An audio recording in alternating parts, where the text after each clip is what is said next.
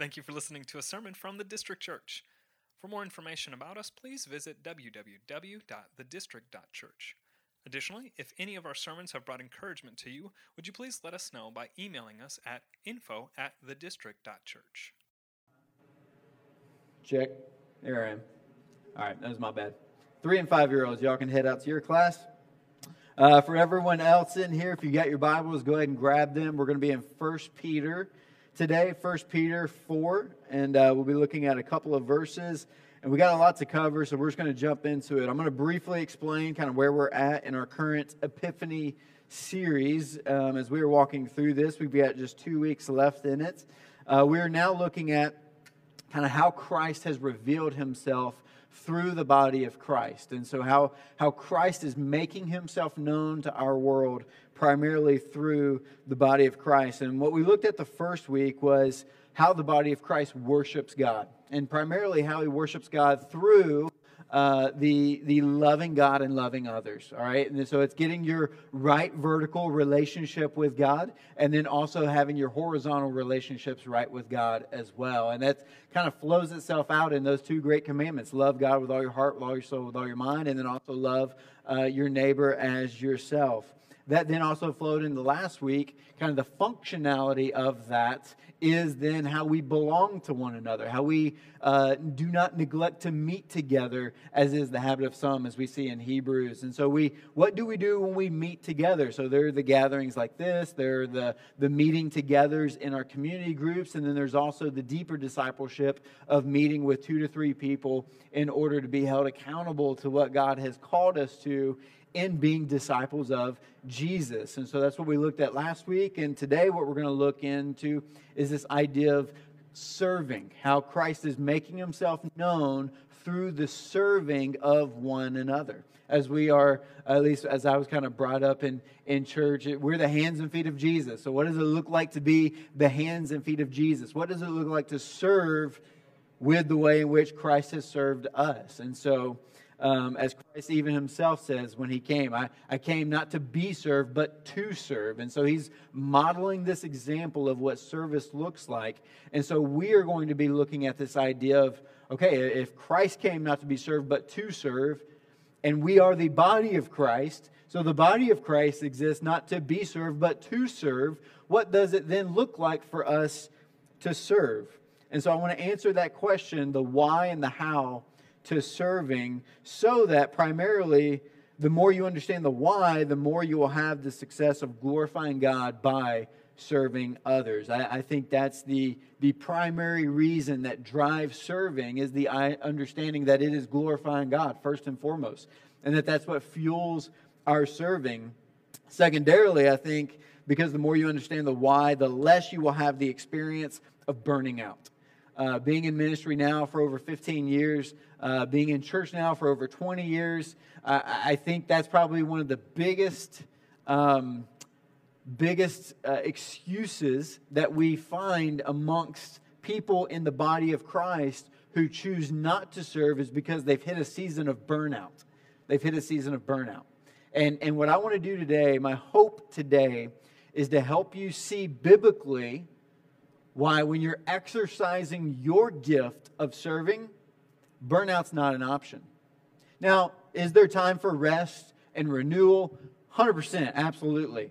But when you're exercising the gift God has given you and you're serving in that gift and you're serving with the strength that God supplies, you will not burn out.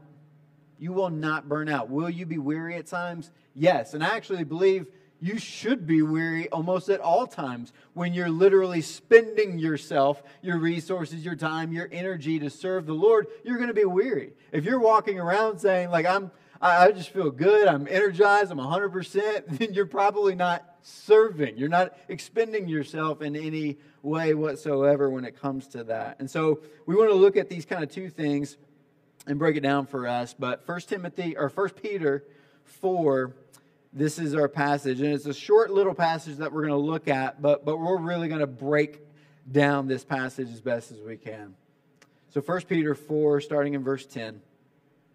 As each has received a gift, use it to serve one another as good stewards of God's varied grace. Whoever speaks as one who speaks oracles of God. Whoever serves as one who serves by the strength that God supplies. In order that in everything God may be glorified through Jesus Christ. To him belong glory and dominion forever and ever. Amen. So I'm going to try to condense a whole large subject uh, in this one sermon. We, we, are, we are one to maintain, again, like I said, a holy relationship with God. Two, we maintain the loving relationship with others. And then that flows into a life of service. Simply that. That's kind of, if you were to break down the Christian lifestyle in one, maintaining a holy relationship with God, loving and serving one another. That, that's, that's how we operate in the simplicity of Christianity. So, how then is this service to be rendered? And so, we're going to simplify it as we break this down. As each has received a special gift, really is a better way to interpret that. A special gift, use or employ it to serve one another. So that's where we start. Peter says you're to be busy serving one another. You're to be busy serving one another. All right. So it's anything that we boil down to learning from God, having a right relationship with God, as it flows into our relationships with others, loving and engaging with one another. That's all going to boil itself into serving serving. So if you have a right relationship with God that leads into a right relationship with other, the overflow of those relationships is going to be serving one another. And, and honestly, if you were to have, uh, if you were to serve one another without a right relationship with God, or you were to serve one another without love for one another and love for the Lord, then we call that legalism. We call that um, we call that hypocrisy at the end of the day. It's, it's serving others out of personal gain rather than serving them out of the overflow of a love for the Lord and a love for one another. And that's what we don't want to see here. So let's look at these two verses that tell us about spiritual service and breaking them down. And the question really is, is how do we do this? When you break down serving, the, the word for serving is diakonon, which is where we get the term deacon from in the original Greek. Deacon literally just means to wait on tables. It's to wait on tables, to serve one another in that regard of whatever it is that they need, we keep coming to supply that need. We keep waiting on them in order to serve them. That's the most foundational term for to serve is to wait on one another and supply whatever their need is. As each one has received, a special gift. So, the first thing I want to talk about here is I want to talk about the extent of these spiritual gifts. Who has them? Who has these spiritual gifts that we use to deacon one another, that we use to serve one another? Well, it says each. As each has received, each Christian has a spiritual or special gift. Everyone does. You do, I do, we each have one. Every Christian has one. Also, and, and here's what we're going to do we're going to be playing flip flop back and forth, all right?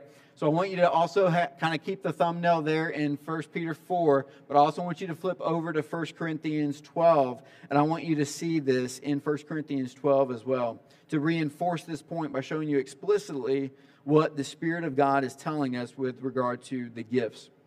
1 Corinthians 12 talks about the same subject, it talks about spiritual gifts. Verse 1 says, Now concerning spiritual gifts, and then he jumps to verse 4 and says, There are varieties of gifts. But verse 7 then says, To each one is given the manifestation of the Spirit for the common good. It's used for the common good, it's used to serve one another, but it's given to each. Verse 11, but one and the same Spirit, Holy Spirit, works all these things, distributing to each one individually just as he wills. And then notice also in verse 12, for even as the body, the body of Christ, like a physical body is one, yet has many members, and all the members of the body, through or though they are many, are one body, so also is Christ. The point is this as you have a body, and every member has a certain function, so in the body of Christ, every member has a certain function, so it is with the church. He's basically saying the church is using this analogy to a body. You have a hand and you have an eye and you have feet and you have all these individual members, and each of those members have a specific function. They have a specific gift. And so, what he's talking to us here is, is, is that we exist with this idea that every spiritual Christian, every spiritual person, every, every person who belongs to the body of Christ has a function, has a gift. All right? And, and it's being distributed out. So, this is both universal and individual. Universal and individual. And that these gifts are also unique to one another. Every person has one that is unique to them. The best way to describe that, and it's beautiful in the sense of what has happened this morning, is that every Christian is like a spiritual snowflake. All right, if you didn't know, every snowflake is unique. There are no two snowflakes that are exactly the same. There are no Christians possessing spiritual gifts that are represented in that individual that are like another individual. Every Christian is unique in the way in which they have received a gift. So everyone has received a gift, and yet everyone individually also receives gifts. And you say, well, now, wait a minute. If I read in 1 Corinthians 12, I read that there are just a few gifts listed there specific ones. And it talks about, for example, the words of wisdom, the word of knowledge, faith, gifts of healing, working of miracles, prophecy, distinguishing of spirits, various kinds of tongues, interpretation. And then if you were to also look at Romans 12, you have another list of gifts. And those gifts are like prophecy, service, exhortation, giving, leading, showing mercy. And you say, if you were to put those together, it really is only just a few dozen of gifts that are within the Bible. How do you take those gifts, maybe a, you know, a few dozen, to then divide them up so that every person has a unique gift? If there's really not that many that are listed within Scripture. The fact that they are different shows more of kind of the latitude there in the definition. It shows more of the generality of the gifts that are presented. And one of the ways I like to see this, John MacArthur uses this explanation, and he used this when I was two years old, so this is back in 89. He used the idea of taking the gifts that God uses or has described here in these texts as kind of like a palette of paint where he is just dipping each of the brushes into the gifts that are listed here. And then as he is painting you, each of those gifts might land on you in a different way or pro- provides a different color, a unique color that is to you. Because there also might be a, a little bit of dip, uh, dipping into teaching, dipping into hospitality, dipping into acts of mercy. And as you dip into those and then create this new creation in this new person, it's going to be represented differently and uniquely for that individual person for that individual person. So we are all, like I said, like spiritual snowflakes when it comes to these gifts that have been given to each one of us. And then there's more than that. Ephesians 4 7 says, the measure of Christ's gifts. He uses that phrase, the measure of Christ's gift. He measures out that gift in different ways.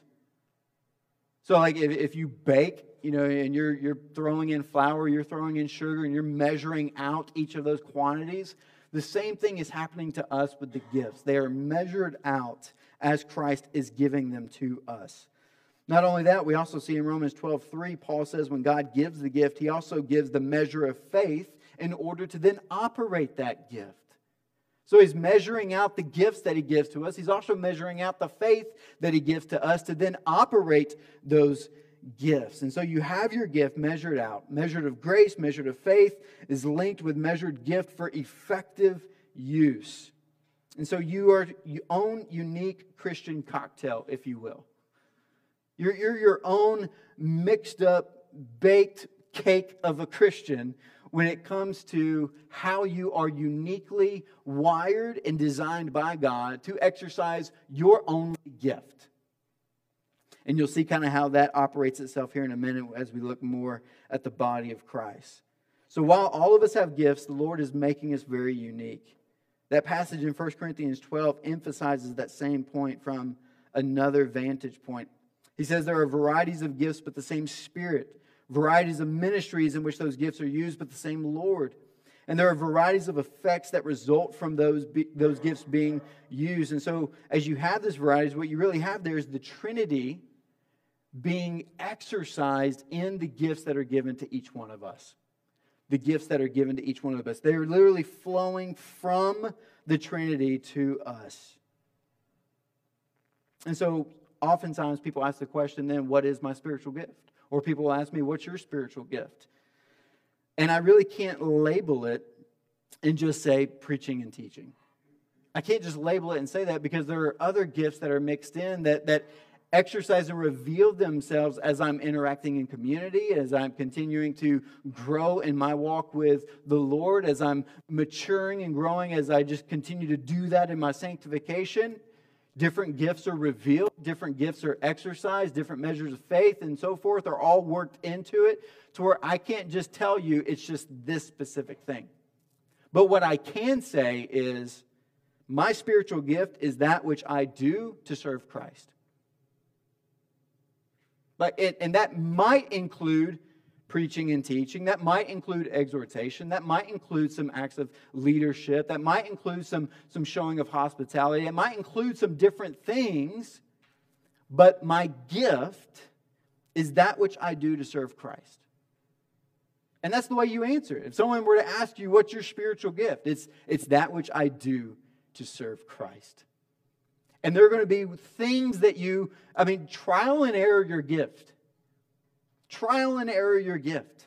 To be able to discover, and a lot of this flows itself out in, and works itself out in community, to figure out what has God uniquely designed and wired you to exercise with the measure of faith that He's given it, the measure of grace that He's given it, in order for it to really flow out and serve the body. That's why I love even what it says in Tim- with Timothy, uh, who, who he did so many things. He preached and he taught. He did works of an evangelist. He counseled and exhorted. He demonstrated leadership again and again in his life. But in 1 Timothy 4:14, what Paul is telling him is do not neglect the gift that was given to you. The gift.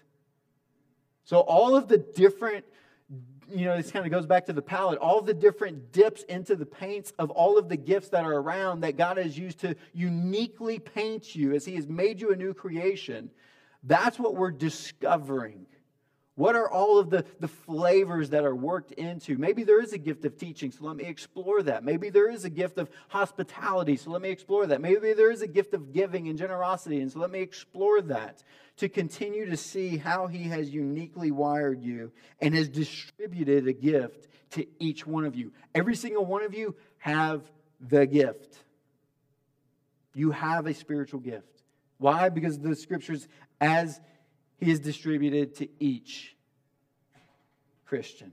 Use it. That's the extent of spiritual gifts. Everyone has them, everyone uses them. Number two, secondly, what about the source of spiritual gifts? Where do they come from? What about this? Well, we've already certainly hinted at it. Look at it again in 1 Peter 4 2. As each one has received a spiritual gift, you've received it. You, you've received it. Somebody gave it to you. You didn't earn it. You didn't pray for it. You didn't plead for it. You didn't work for it. You didn't generate it. You, did, you received the gift that you possess. And again, he, uh, in Ephesians 4 7, Christ calls it um, this gift. He, he uses this language here of charisma, which is grace that's the word from which we get grace. It is the gift of grace. You didn't earn it, you couldn't earn it. And then also in, in Ephesians 4 7, when it talks about Christ's gift, it uses the word drea in the original language, which is freeness of the gift. So you have received a gift, a gift of grace that Christ freely gave to you. So again, you don't have to pay for it, you don't have to train for it. We'll get to that here in a minute you freely receive it by grace.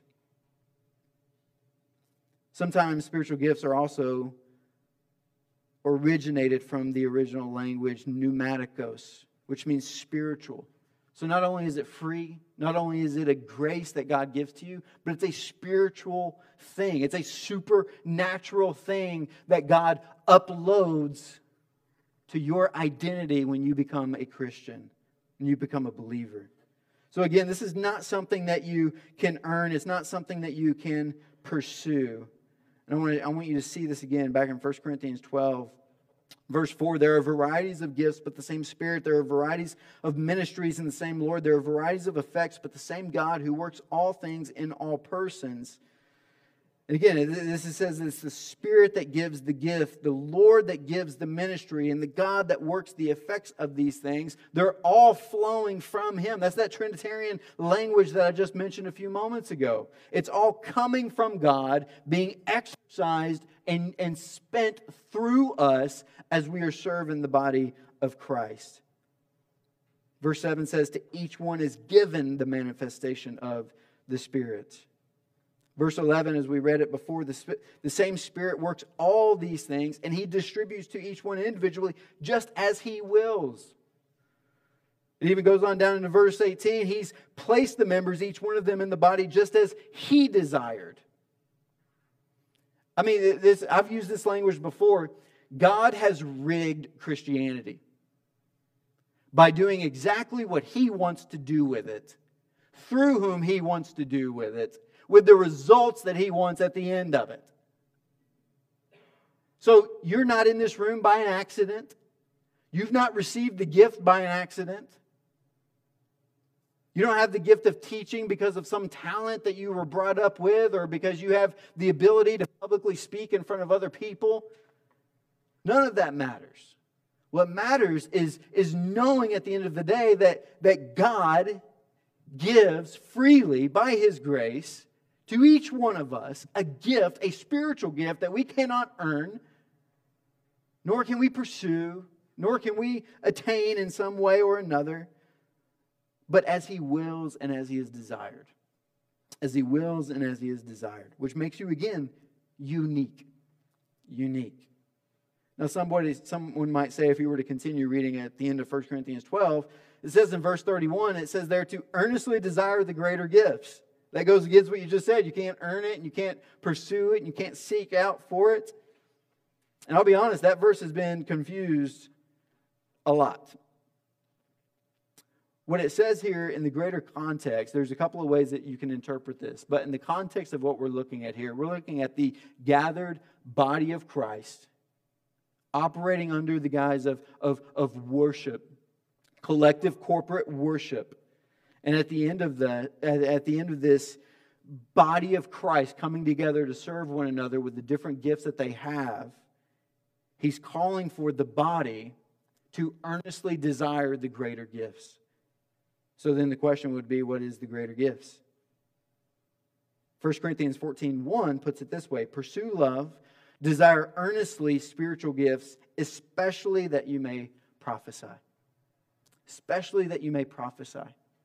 What we're looking at at the end of the day here is there, there have come into Christianity this desire for the gifts of kind of miraculous signs and wonders and speaking in tongues, like as if those are the elevated greater gifts of God.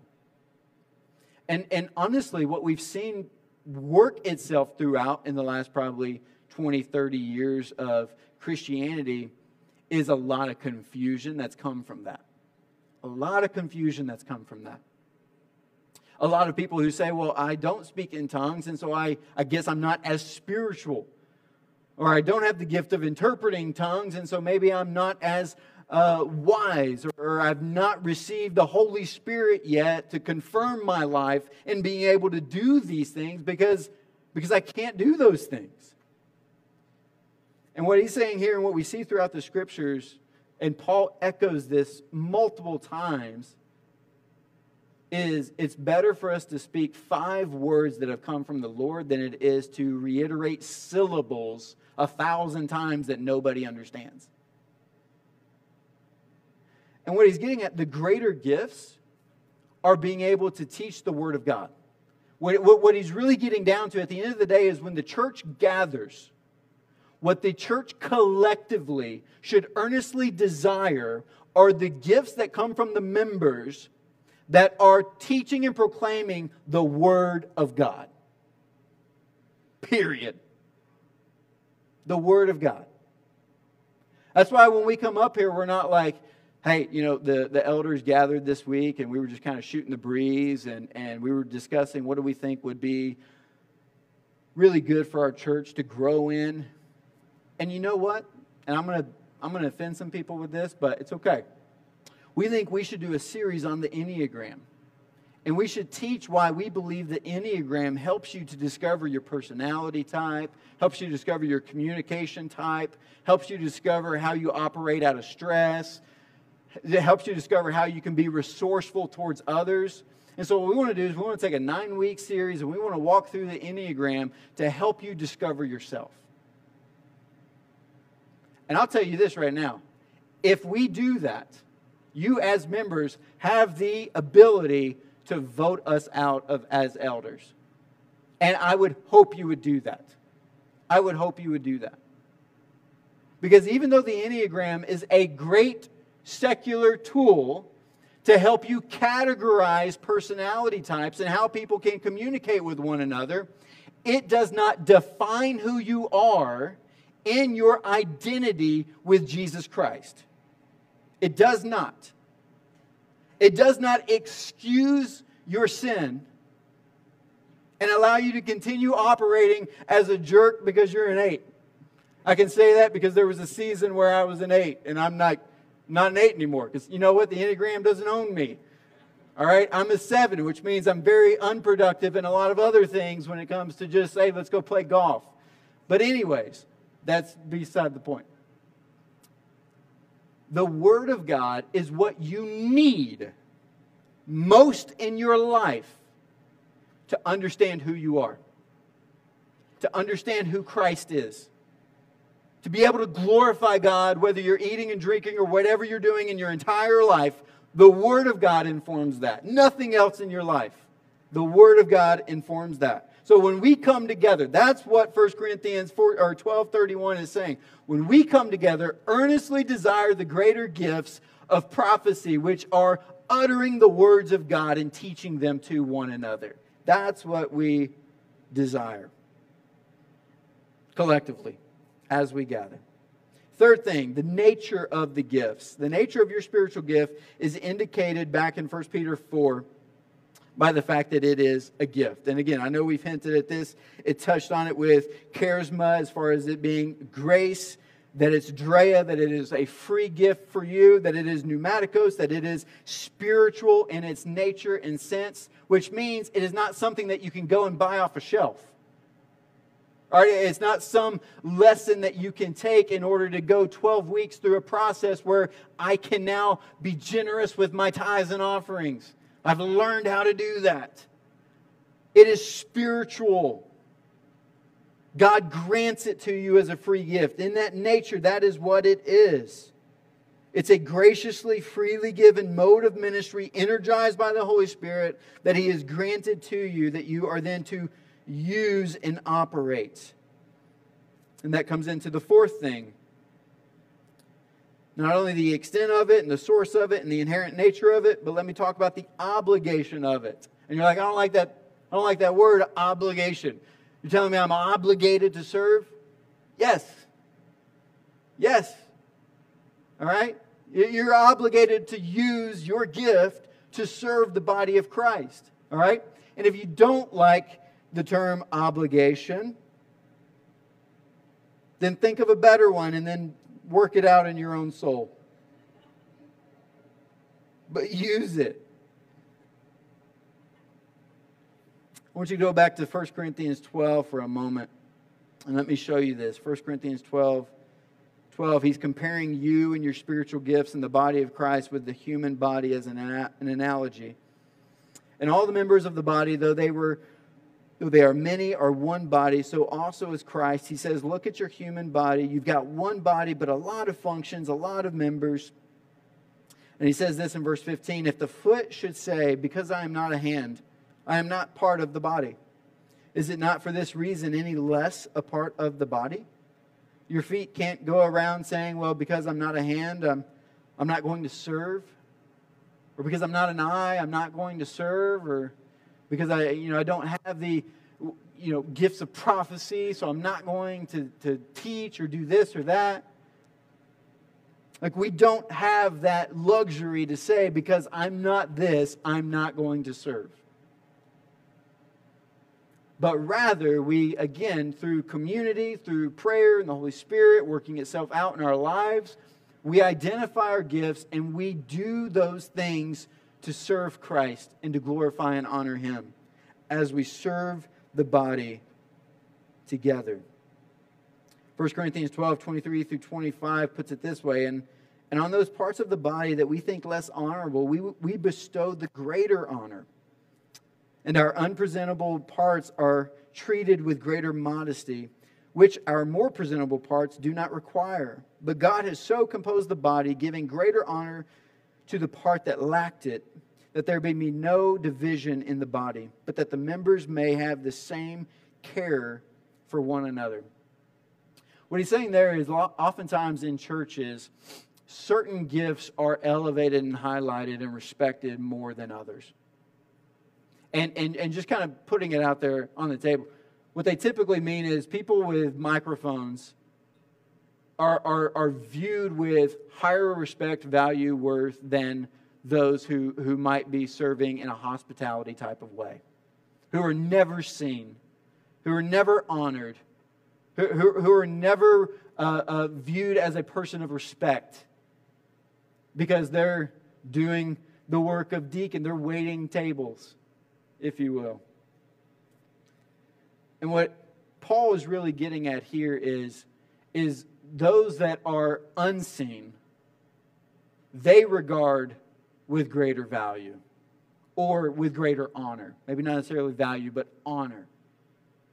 That they understand because this is a body and that we need every member functioning, that absolutely the ones that are unseen we might need to give more attention to in order to make sure that they're functioning properly so that the body can walk and pick up and, and, and serve and see and hear and do all of the things necessary in order for the body of Christ to function.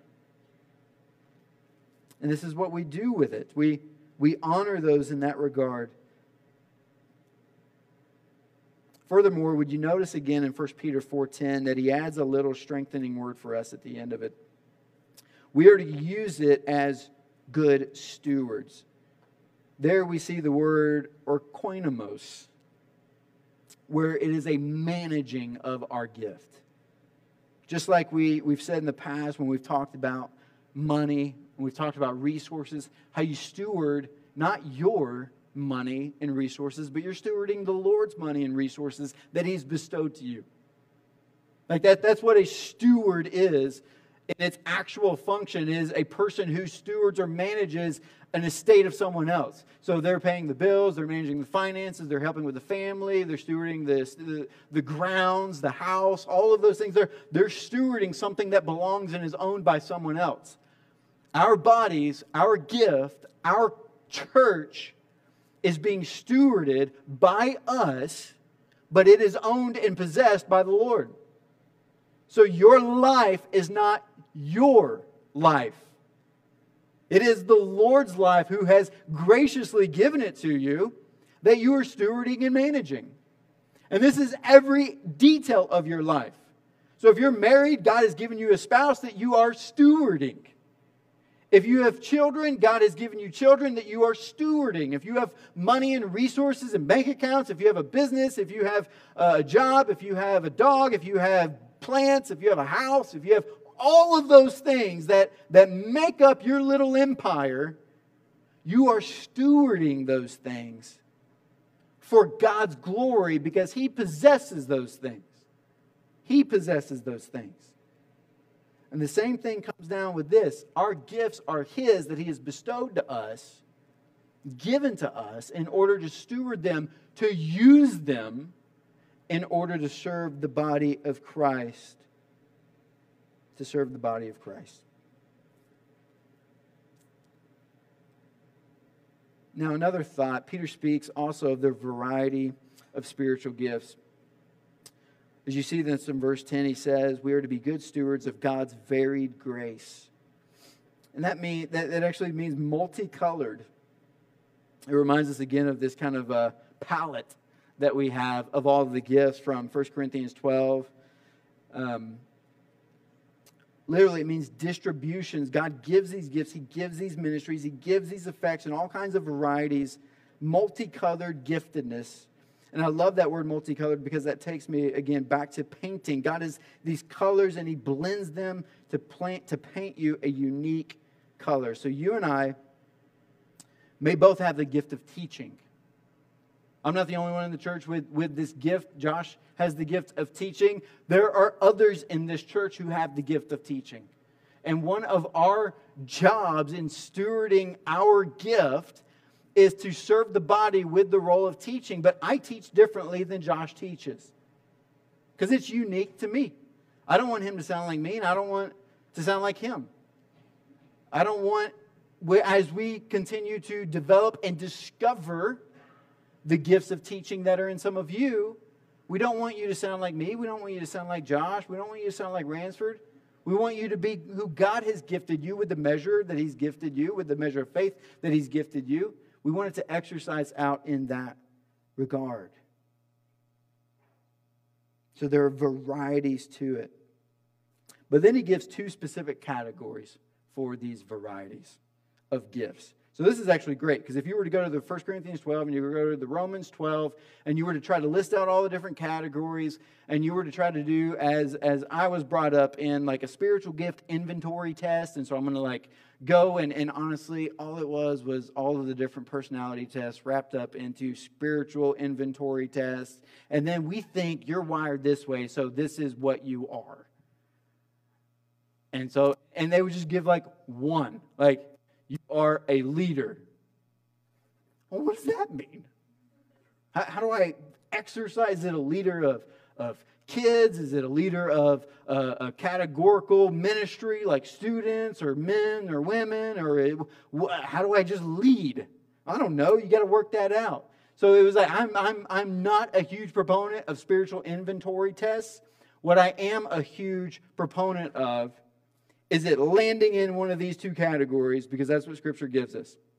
1 peter 4.11 says whoever speaks as one who speaks oracles of god and whoever serves as one who serves by the strength that god supplies. So thank you peter in the simplicity of peter here saying god has given each one of us a gift. And, and those gifts that he's given you are going to land in one of these two categories you're, you're either going to speak the truth of God or you're going to serve the body. They're both serving the body, but they are both very broad, right? Very broad. So, he then provides a little bit extra for us. Whoever speaks as one who speaks oracles of God. That can literally be translated the utterances of God. Which, again, if you're still like, I don't, what are we talking about? Utterance. The words of God. Who speaks the words of God? Now, Peter here is referring to the Old Testament, okay? Because you got to realize, as Peter's saying this, he's not reading First Peter. Okay, he's he's speaking and recording down Scripture. He's not saying everyone has the gift to do that. No, no, not everyone has the gift to go around saying, Thus says the Lord. I'm going to write it down. And now we have the, you know, first and second Dwayne, and this is what you should do with your lives. That, that's not what he's saying.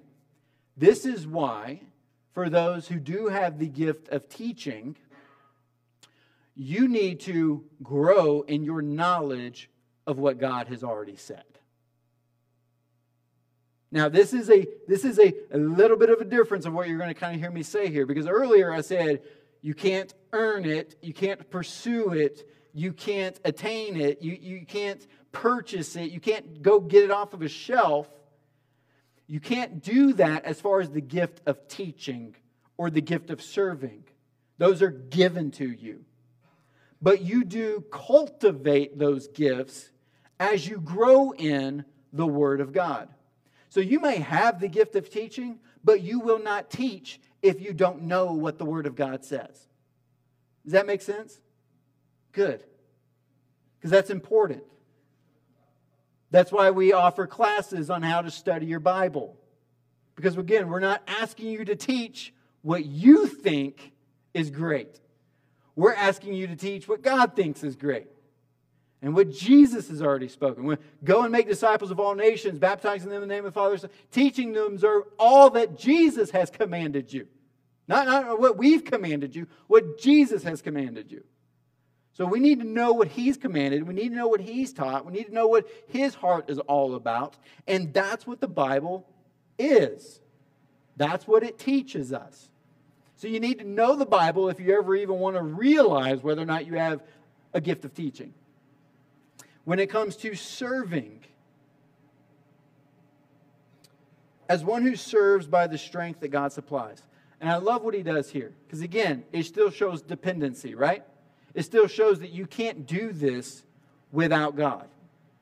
You can't teach without God's word. You can't serve without God's strength.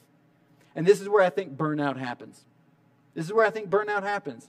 I think when you try to serve without the right vertical relationship with the Lord and the right horizontal relationship with others, when you try to do it out of your own flesh, out of your own energy, out of your own, I think this is great, I think I should do this because it's a good Christianly thing to do.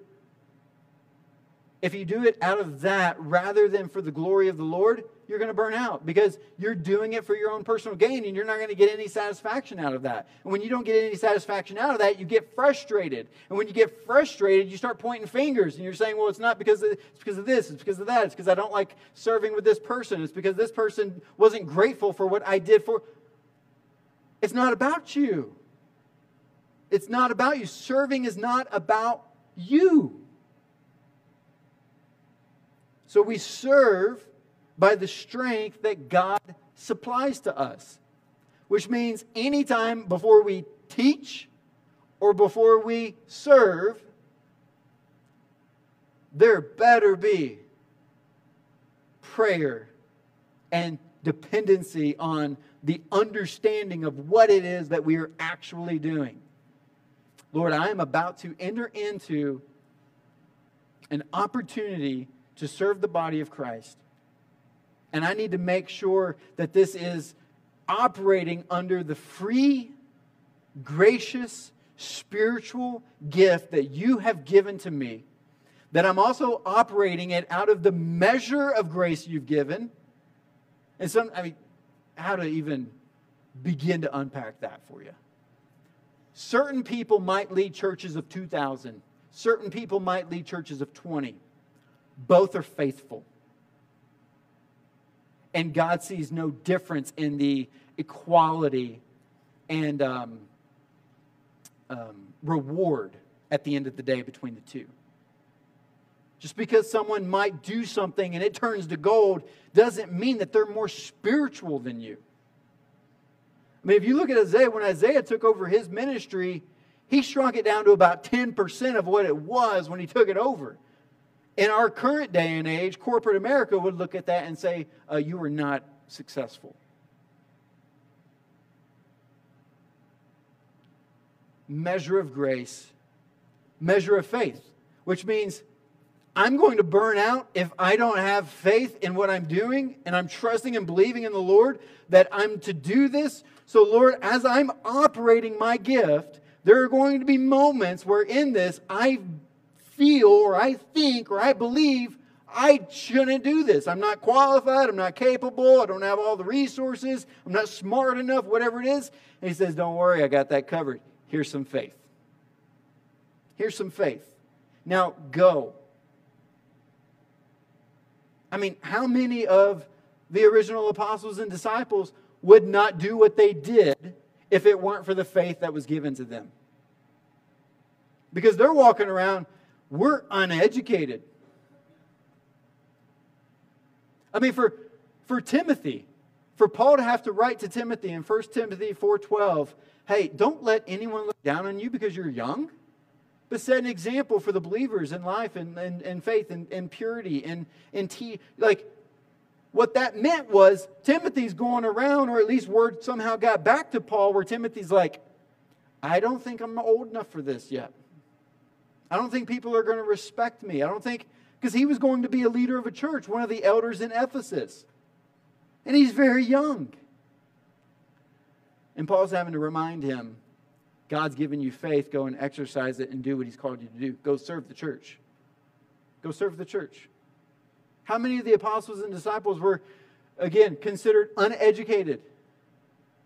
Uneducated, which meant the only way for them to do what they did had to be, again, by the free grace, spiritual gift that was given to them, and then faith to then exercise that gift and live it out in their day to day lives.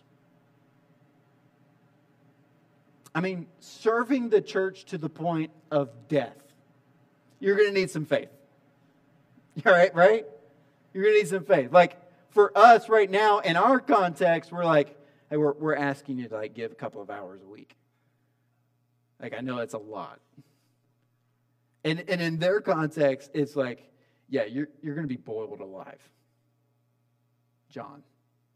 Just, you're to, and, and here's the thing it's not to kill you. You're to be boiled alive. It's not to kill you. They're to think you're a freak, and they're to then send you out to the island of Patmos. And then you're to see some crazy things when you get out there. Write the book of Revelation. Peter, you're uneducated, you're a fisherman, you're blue collar, you're not very smart. Um, but you're going to lead the first church in Jerusalem. You're going to preach. Thousands of people are going to get saved. It's going to be great. Uh, you're going to write a book about it, but it's not going to be your retirement. Your retirement is actually going to be going and getting crucified for my sake. You're going to need some faith. So I'm going to give you that faith in order to do this. I mean, time and time again. Like that, we need faith to serve the body, right? So if, if you're right now, you're in one of those moments where you're like, I'm just looking at my life right now. I just don't think I have the capacity. Right now, we love the terms bandwidth. I just don't know if the bandwidth to be able to do it right now. I don't know if I, you know, I'm just life's crazy, man. You know, running a business, get kids, doing all these kinds of things. I think maybe just pray for faith. Pray for faith. For God to give you that. To be able to then, with through faith, see clearly the path in order to serve the body, to serve the body.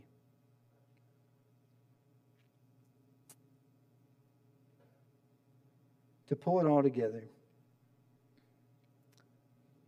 Finally, we see the, the intention behind all of this. 1 Peter 4:11.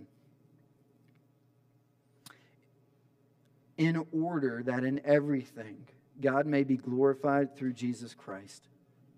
To him belong glory and dominion forever and ever. Amen. It, this is where I land on days where, where it's hard to serve. Where it's hard to serve is I want Jesus to be glorified, to be worshiped to be honored, to be made much of in every single life in this room. And if that means exhausting myself to that end, that's the goal. Like, take up your cross daily, die to yourself so that others might see Jesus and come to know him. And that brings glory to him. And I'll be the first one to tell you right now that that alone gives you that strength from the Spirit to serve another day. To serve another day. I remember a good friend of mine back in Tennessee, Johnny Brown. We were going, uh, we were leaving to go to help. Um, there was a big ice storm that came through Missouri, and, and a bunch of homes had trees that kind of fell in on them. And at that time, we were trained in uh, Send Relief, which is like the second largest disaster relief organization. And I remember uh, we were going to go out there for a week and just literally chainsaw trees. And so if you're like, that's my spiritual gift. Uh, just talk to me. We'll, we'll work that out. Maybe we can become a church that's a part of uh, we're in send relief by sending resources through our financial tithes and offerings. Um, but we can also train and actually develop teams within our church to be able to go do stuff like that. And so, if, if those were one of those things where, like, everything you've said has not landed, but that lands, I want to give me a chainsaw. Um, talk to me sometime. But, anyways, we were leaving to go, and I remember as we were heading out, I was kind of coming off the back of a season of, of just, just like feeling exhausted and feeling tired and feeling weary and, and, and, and then going out to do this. I knew we were going to be like living in tents. It was crazy. It was just a weird thing. And, uh, I was like, I just, don't, I just don't know if I've got it to go.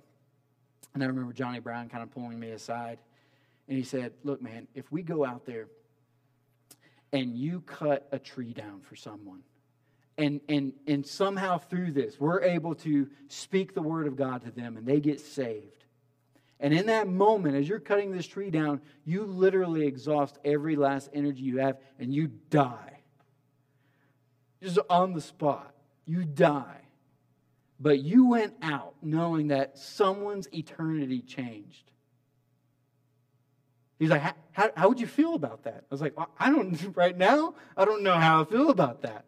I was like, I don't really want to go die. He's like, no, no, no. Think about it.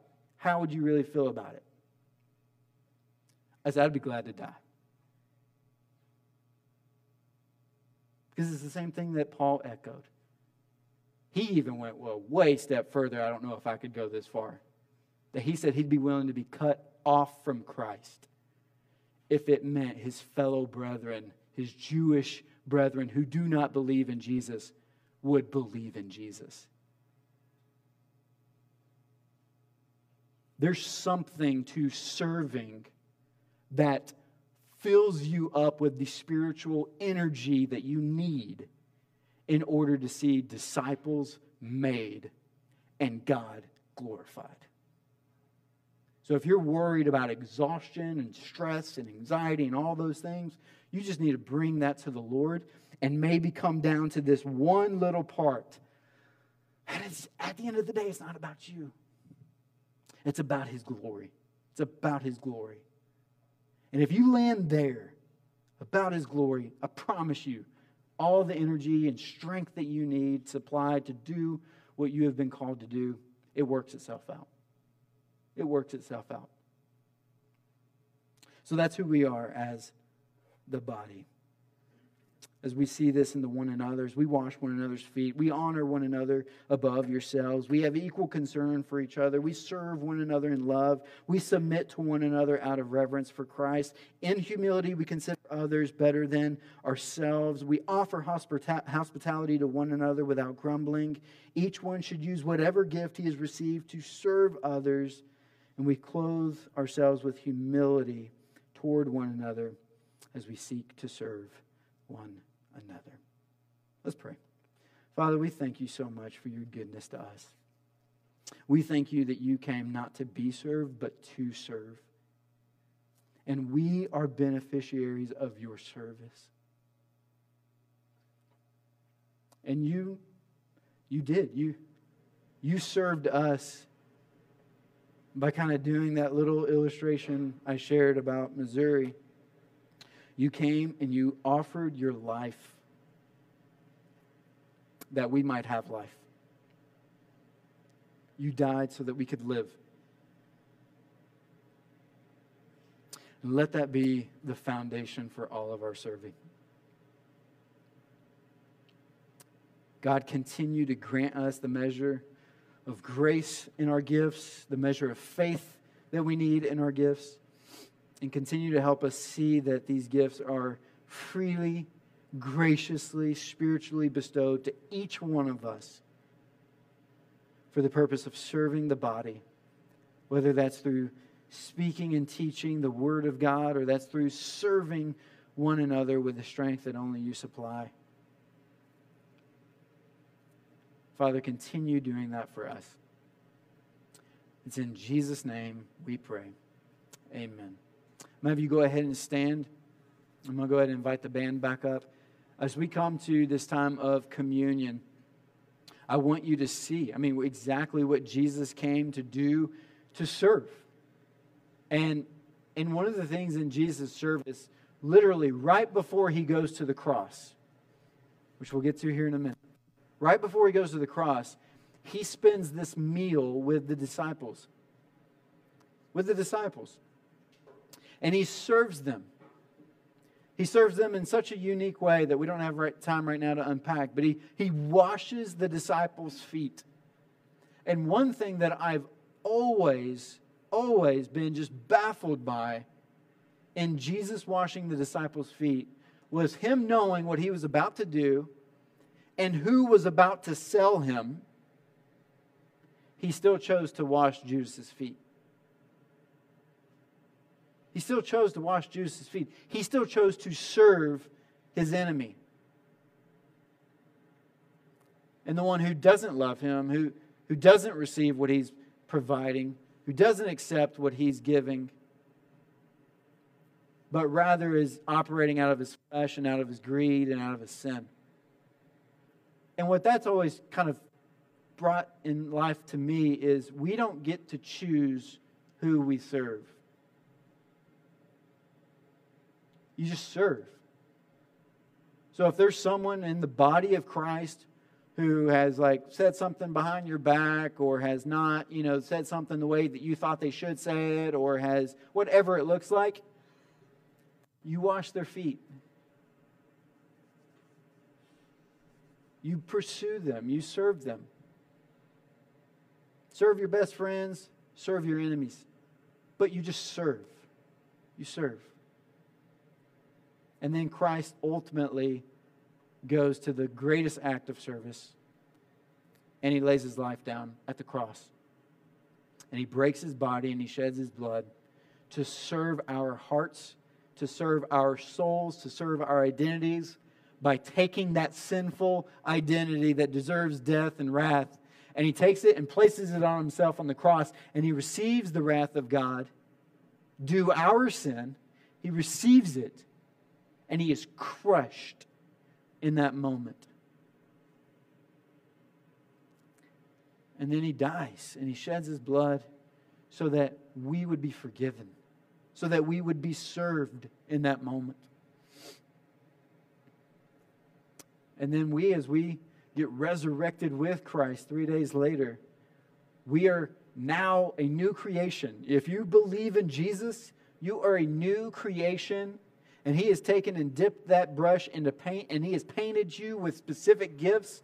And our motto from this point forward is to take up our cross daily, just like Jesus did, die to ourselves, and serve. Serve. Spend yourself. Exhaust your life. Give it all away. You have everything you need in Christ. Give it all away. Serve.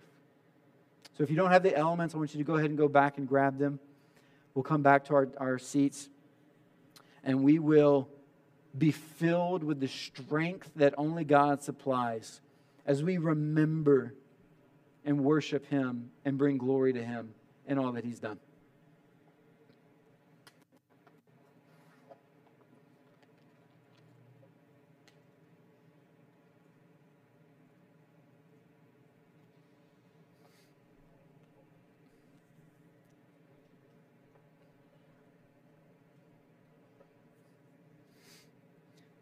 And it's great because this comes from 1 Corinthians 11, so it literally precedes the chapter on now concerning spiritual gifts. And so he knows this is what we need to be reminded of as often as we take it.